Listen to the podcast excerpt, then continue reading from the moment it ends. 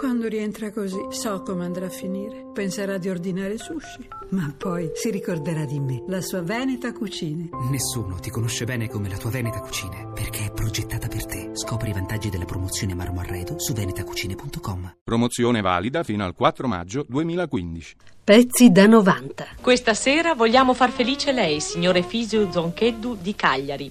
Leggiamo la sua lettera. Mia figlia mi ha costretto qualche volta ad accompagnarla al cinema per vedere dei film di Totò, di cui la ragazza è entusiasta. Quanto a me, devo confessare che, forse a causa della mia età, non mi diverte proprio per niente. Devo però ammettere che ha un forte temperamento di attore. Temperamento che sortirebbe meglio nel dramma o nella tragedia, io penso. Sono sicuro pertanto che, per esempio, Totò farebbe benissimo l'Amleto. Non si potrebbe tentare?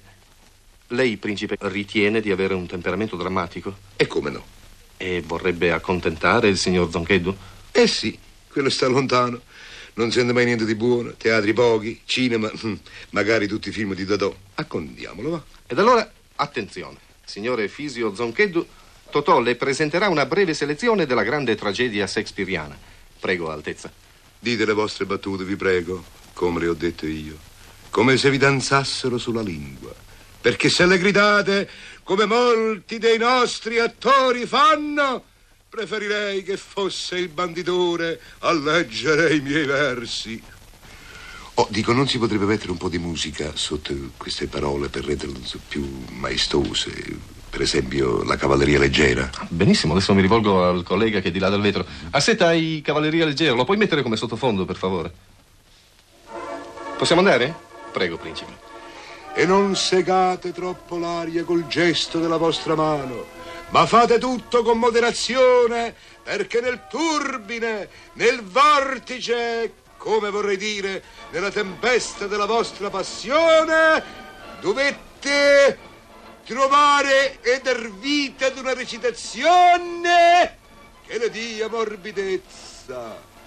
Morbidezza! Ofelia!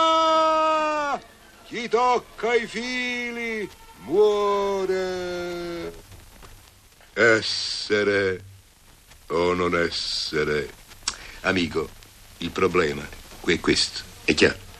Se sia più nobile nell'animo soffrire i sassi e i dardi dell'oltraggiosa sorte e prendere armi contro un mare di guai e contrastandoli porvi fine, morire, dormire, bere, cantare, passeggiare, fumare, guadagnare e non pagare le tasse. Ofelia!